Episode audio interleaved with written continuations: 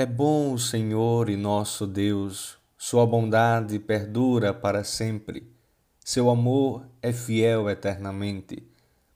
Salmo 99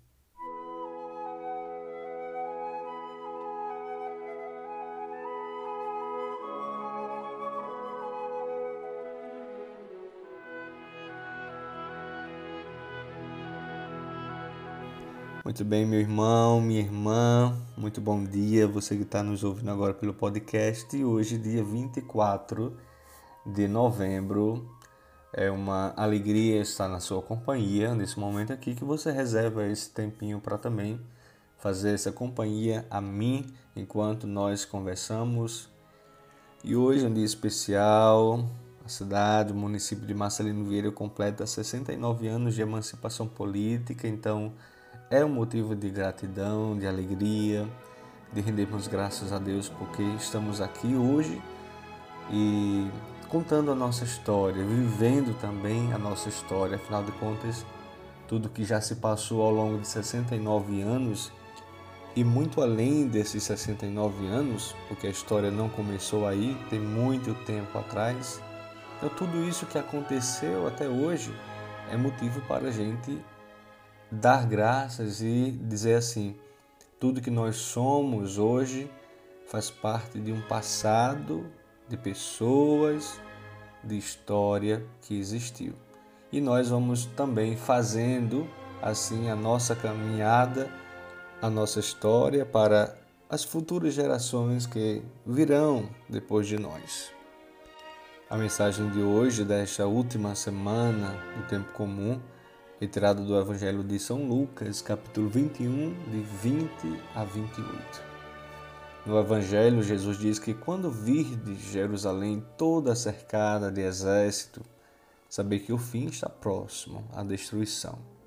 Assim também pode ser cada um de nós, irmãos e irmãs, quando nos cercamos de nossas falsas seguranças. Claro, muitas vezes achamos que estamos bem protegidos de nossa própria vontade, de nossa própria, vamos dizer também, arrogância muitas vezes. Achamos que sabemos tudo. Então nós vamos nos cercando, construindo muralhas ao redor de nós. E aí Jesus diz: quando isso acontecer, sabei que o fim está próximo. Porque assim como Jesus, que sabia o final, podemos dizer, da sua história, ele sabia que ia ser preso em Jerusalém, que iria padecer a morte de cruz. E ali não foi o final de sua história. Ali não foi o fim, foi o recomeço. Jesus na cruz nos deu vida, vida nova. Então, todas as vezes que achamos que estamos no final, quando vier as dificuldades, as tempestades, a Jerusalém que nós podemos dizer, essa que nós caminhamos para lá, mas que para chegar lá passamos por muitos caminhos. Quando nós chegarmos lá, saberemos que teremos a cruz à nossa frente. Mas a cruz não é o fim. A cruz pode até ser a passagem, o portal, o caminho para a esperança. E a esperança que nós já estamos bem pertinho de vivenciar, de pedir, de refletir, de torná-la presente. Esperança, ela só tem sentido quando a tornamos presença em nosso meio, em nossa vida, em nosso hoje.